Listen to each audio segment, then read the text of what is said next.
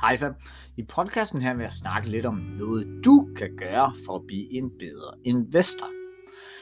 Når en handel går dig imod, eller en handel går godt, så kan du med fordel gå tilbage i tid og analysere, hvorfor du valgte at købe aktien, eller hvorfor du valgte at sælge aktien.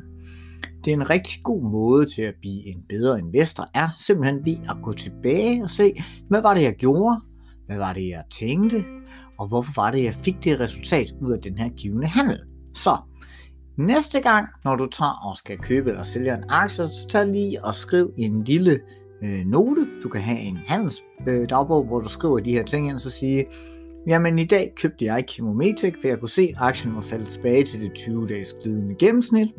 Det ved jeg historisk set har været et godt tidspunkt at købe på, derfor valgte jeg at købe aktien i dag. Og når du så på et eller andet tidspunkt vil af med Chemometec igen, hvis du da vil det, så kan du skrive, hvorfor du valgte at sælge den. Det kan være, at der har været noget insider-salg, eller markedet lige pludselig begynder at være meget ustabilt, eller der sker nogle ting, som gør, at du vil af med aktien igen. Ved at sidde og gennemanalysere sine handler, så se, jamen, hvad er det for nogle handler, jeg typisk tjener penge på, og hvad er det for nogle handler, jeg typisk taber penge på, så du begynder at se, at der rent faktisk er et mønster i de ting, du gør, og måden, du tænker på. For eksempel kender jeg for mig selv, at hvis jeg får taget en position, der måske lige er lidt for stor, så er jeg meget hurtig til at få den solgt igen, hvis aktien falder tilbage. Så er det bedre måske at gå gradvist ind for mig, købe lidt i starten og lægge til, når jeg er foran, i stedet for at have en alt for stor position, som jeg sælger lige så snart aktien bare falder en lille smule tilbage.